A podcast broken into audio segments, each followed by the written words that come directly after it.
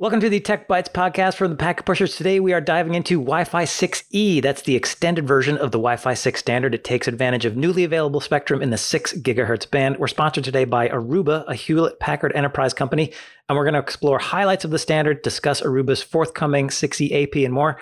Our guest is Chuck Lukaszewski. He is VP and Wireless Chief Technology Officer at Aruba. Chuck, welcome to the podcast. And can you give us the big picture? What is 6E? What's new about it? Thanks, Drew. Uh, Greg, nice to be here. So, yeah, w- Wi-Fi 6E. Uh, the way to think about it is that it's Wi-Fi 6 for the six gigahertz band, and six gigahertz is a large new block of contiguous spectrum uh, that uh, has been open now by 40 countries and counting uh, around the world. We'll talk more about that. Uh, but uh, 6E is basically the uh, a new certification from the Wi-Fi Alliance that allows devices to take advantage of this new spectrum and provides uh, for interoperability mechanisms and so on to, uh, to, in order to connect to and use that band. So the benefit here is that I've got sort of fresh, new, clean, uncontested spectrum besides the 2.4 and 5 gigahertz that I'd normally have in my environment. So that's one of the benefits, but it's not necessarily the uh, the biggest uh, benefit that um, you know we fought so hard for this spectrum. Uh, and continue to to do so. Uh, we have a lot more countries to light up uh, uh, over the coming coming months. as important is getting you know the community, the Wi-Fi you know companies that deploy managed Wi-Fi systems to wider channels, specifically, you know, 80 megahertz or 160 megahertz channels.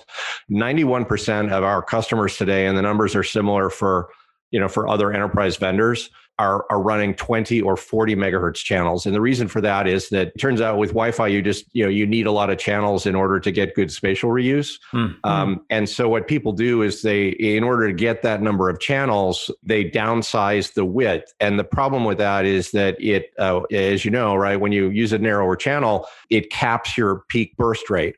I always think of this as like a multi-lane highway. Every time yeah. I create a channel, I get a lane on the highway.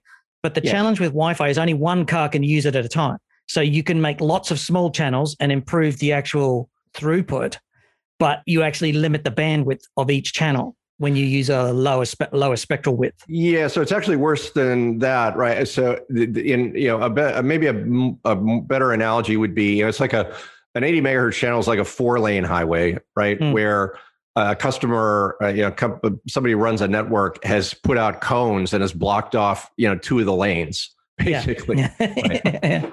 So having getting up to six gig just gives us this massive amount of spectrum because there's so much. Uh, they didn't just allocate a bit of capacity around six gig like they did with five, because mostly around what we call five gigahertz is actually sort of between five two and 5.5.2 and 5.5 four from memory. Their six gig, they actually gave us almost all of it. Yeah, correct. Well, it depends on what country or part of the world that you're in. And, and just, just to finish the last thought and put it in some real numbers for a second. So the, the, the peak speed you can hit in a 40 megahertz channel is 600 megabits per second. So if, you know, if you want to get to gigabit plus, you have to go to 80s right or wider so that's that's mm. the the punchline there as far as the number of channels and the amount of spectrum so uh, it does look like here in the Americas, well, all of the hemisphere so far has has opted for the full band, which means there's 1,200 megahertz of spectrum. The lone sort of question mark uh, is Argentina, which ran a consultation at 500 megahertz, but we we think that they may ultimately decide for 1,200 because hmm. uh, they they currently they're they're the only country that's that's left that hasn't gone all the way.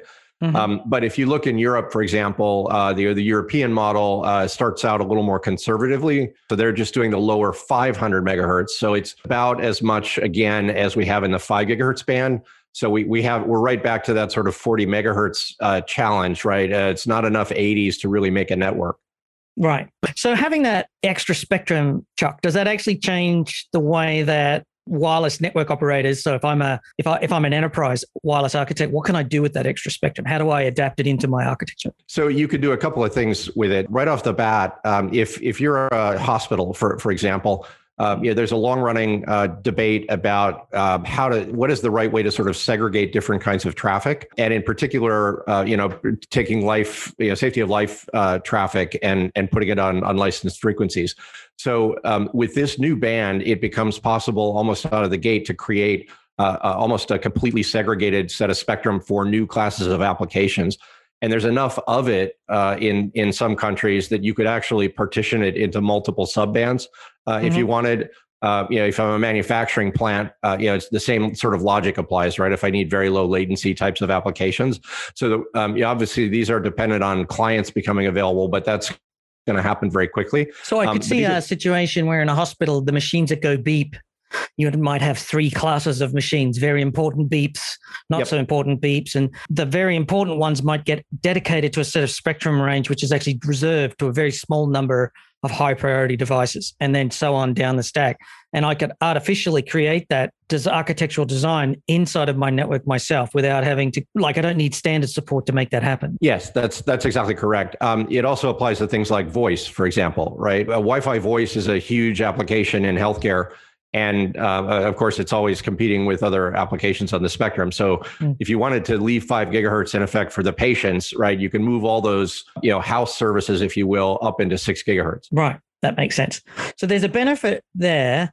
Then you've also we also talked about the increased bandwidth but the other side of this too is that six gigahertz is a very low range. That's both a feature and a bug in the sense that you can have much smaller ranges where the signal can work. So you have high bandwidth, but over a much shorter distance. Is that right? Yeah, correct. It's it, that's the same logic as applies to the five gigahertz band, which is really the sweet spot. I think in terms of propagation, right? In both in both sort of uh, aspects, right? It's it's far enough that you can you know it you you can and it's got an online of sight properties right so you can mm, really yeah. light up you know through uh, you know a wall or two uh, in in a building but on the other hand it doesn't propagate so far right that you you know you you you can't create these very high density systems right and it doesn't end up in the street or across two yeah. blocks away it literally just ends up yep, not getting exactly. much further through a wall. And that has the ability then to have much more fine grained control over reach and where the signal, so you don't get overlapping regions. So you, as an architect, you might get much greater fine control over AP placement and antenna design, I think. Yeah, correct. And as part of the advocacy, um, you know, we, we pushed hard and uh, we are gratified that the rules have sort of come out the way that we wanted uh, to make sure that there's enough trans allowed uh, EIRP or transmit power Mm. Uh, so that we can match the coverage of the two bands from a single device. Well, I think this is also really interesting for emerging edge, you know, edge networking, as we call it, which is a sort of abbreviated analyst term for uh, new ways of connecting things to the edge of networking. I often use the metaphor of a factory coming online, which is now able to have lots and lots of sensors installed, you know, vibration sensors, noise sensors. And then those sensors are feeding up data. You know, you might want to put a vibration sensor on a mill and if the vibration continues to get outside of a certain range over a year, you know that the bearings are shot and you need to replace the bearings or you need to schedule maintenance. And these are the sorts of things. And if I have this sort of fine grain control from the Wi-Fi, I can place my APs the right way to maximize the the capability and improve the reliability too as well. Yeah, exactly. Now we should not limit the conversation, of course, to you know healthcare or or manufacturing. So you know the mm-hmm. the uh, another big you know fairly obvious use case uh, is the you know the large public venue scenario, which would you know span everything from university lecture halls to you know airports and mm. stadiums. Mm-hmm. Uh, and as you know, these these facilities um, you know have been really bandwidth challenged for a long time. Uh, and and so you know I think, for example, in terms of digital learning initiatives in a classroom, being able to do you know, um, uh, d- d- uh, testing, uh, real-time testing uh, in classrooms and so on. Um, six gigahertz is going to be very impactful there, uh, among other things, because it, it, it gets us back to these really wide channels, which can um, clear the air and, and provide much faster access for everyone. Um, yeah. So I assume that with this new uh, spectrum, I need a new radio in my AP. Is that correct? Yeah, so it's it's a new it's a new radio on both sides. So you need a on the on the infrastructure side uh, you'll need uh, something that includes six gigahertz, and on the client side, you'll need you know the it'll have to uh, be capable of tuning to any of the three Wi-Fi bands. And I understand that Aruba's got a new AP, the 6E, which has uh, one of each radio. That's exactly right. We we announced the uh, AP 635 about uh, two weeks ago, which is tri-band two by two uh, access point, and uh, it uh, is uh, very exciting to be. Uh, you know, we, we we think basically the first enterprise vendor out the door with this, and and that's actually important with you know in terms of because uh, you know, we are still very much in the advocacy phase. you know, as I said, we've only got 40 countries that have made decisions so far. So part of what companies like ours are pushing so hard to get to market is that we're trying to validate the you know the the investment essentially that these regulators are making, because this is a massive amount of spectrum. I mean, there is no historical comparison for this amount of spectrum rolling out so quickly in so many countries. So, what about the client side then? Obviously, now APs are coming to market uh, on the device side. Do you have a sense of what's available now and when we might see a proliferation of new devices with the correct radio? It's small right now, but it's gonna it's gonna expand very quickly. So the yeah, on the laptop side, you know the uh, you know Intel uh, is shipping uh, their AX210 card, which is this is public information that's been available for some time, and I believe it's going into some laptops now. Samsung Galaxy S21, I think, was the first smartphone to ship with uh, 6E support, and I I believe uh, it is probably a mishmash of some other things, but um, I would be shocked if you know you didn't see Apple devices with 6E support by the end of the year. We're seeing a lot of emphasis come out around IoT networks and low power. And for a while yeah. there, we played with the Bluetooth sensor market and tracking people, and that's found its own niches in the market, but hasn't seen widespread deployment. Is there something in six gigahertz band in terms of standard definitions for like low powered devices and uh, track so tracking users. So where is somebody in a, in a business you know so i can check that they're okay. Is there say or use them for safety monitoring that type of stuff? Is there something in there for that? There, there's some low power features in wi-fi 6 but it's not 6 gigahertz specific uh, in mm. in that sense. So things like the target wake time, which is a, a, new power save mechanism that is basically allows every device to choose how often it wakes up, right? Which mm. which can provide massive battery savings. Uh, and then there's something called a 20 megahertz only station. So let's say I am running one, of you know, one of those wide, uh, you know, four lane channels. You know, if I'm a wearable, for instance, or I'm an IoT device like you're talking about, I don't need 80, 80 megahertz, right? And and radios, uh, you know, burn power very quickly. So part of the standard provides for a, a, device that can just fire up a single 20 inside of an 80 uh, mm. and so there are features like that that are available but you know i, I the other thing that I, I, we should probably get to um, uh, or i hope we're able to get to at some point is is um, you know talking about the other rans that are present in enterprises because i think this is where you know things like Bluetooth and Zigbee, among others. Uh, you know, even CBRS start to come into play. Yeah, can you tell us about this overlap between RANs and the the enterprise Wi-Fi? Yeah, I'd, I'd be delighted to. So I've been you know talking with you know uh, you know CIOs and and senior IT leaders for some time about what I I, I now call sort of the multi RAN multi band enterprise. RAN is from the cellular industry. Uh, it just it just stands for radio access network. So Wi-Fi is a RAN, right? 4G is a RAN. Um, but so is Bluetooth, and so is Zigbee, and so is private LTE, and uh, and and so on. Uh, if I'm in a hospital and I'm running wireless medical telemetry uh, WMTS, that that's another RAN. And um, the reason I think it's important to to start talking about this in the enterprise is we're already multi-RAN. We just don't really think about it. And so when uh, it, you know, it's been posited by some in the cellular industry that you know 5G is going to kill Wi-Fi and uh, of course that's that's you know complete baloney. But this notion this positioning that it's sort of a binary choice is really the wrong way to look at it to start with because we're already past two choices right? Aruba's been shipping access points with bluetooth since 2014 now all of our wi-fi 6 and 6e products also have uh, zigbee built in. So that's three rans on three bands if you if you include six gigahertz. Mm. um, and and and now um, you know with CBRS coming into play in the United States and and soon in uh, you know it won't be called CBRS but uh, private LTE in other countries we are going to see private cellular networks start to emerge as well. And all of these things are tools in the toolbox of the network architect to solve discrete business problems I think it's interesting that we're seeing a lot of a push around private 5G. And personally, I'm a little dubious that there's a wide or a large market for it. I believe that Wi Fi generally solves most of the requirement. There are certainly niche markets where a 5G network, like if I'm a mine in the middle of the desert somewhere that's, you know, 20 kilometers across, I'm an open pit mine, 5G, a private 5G would be a good way to replace their legacy radio networking, right?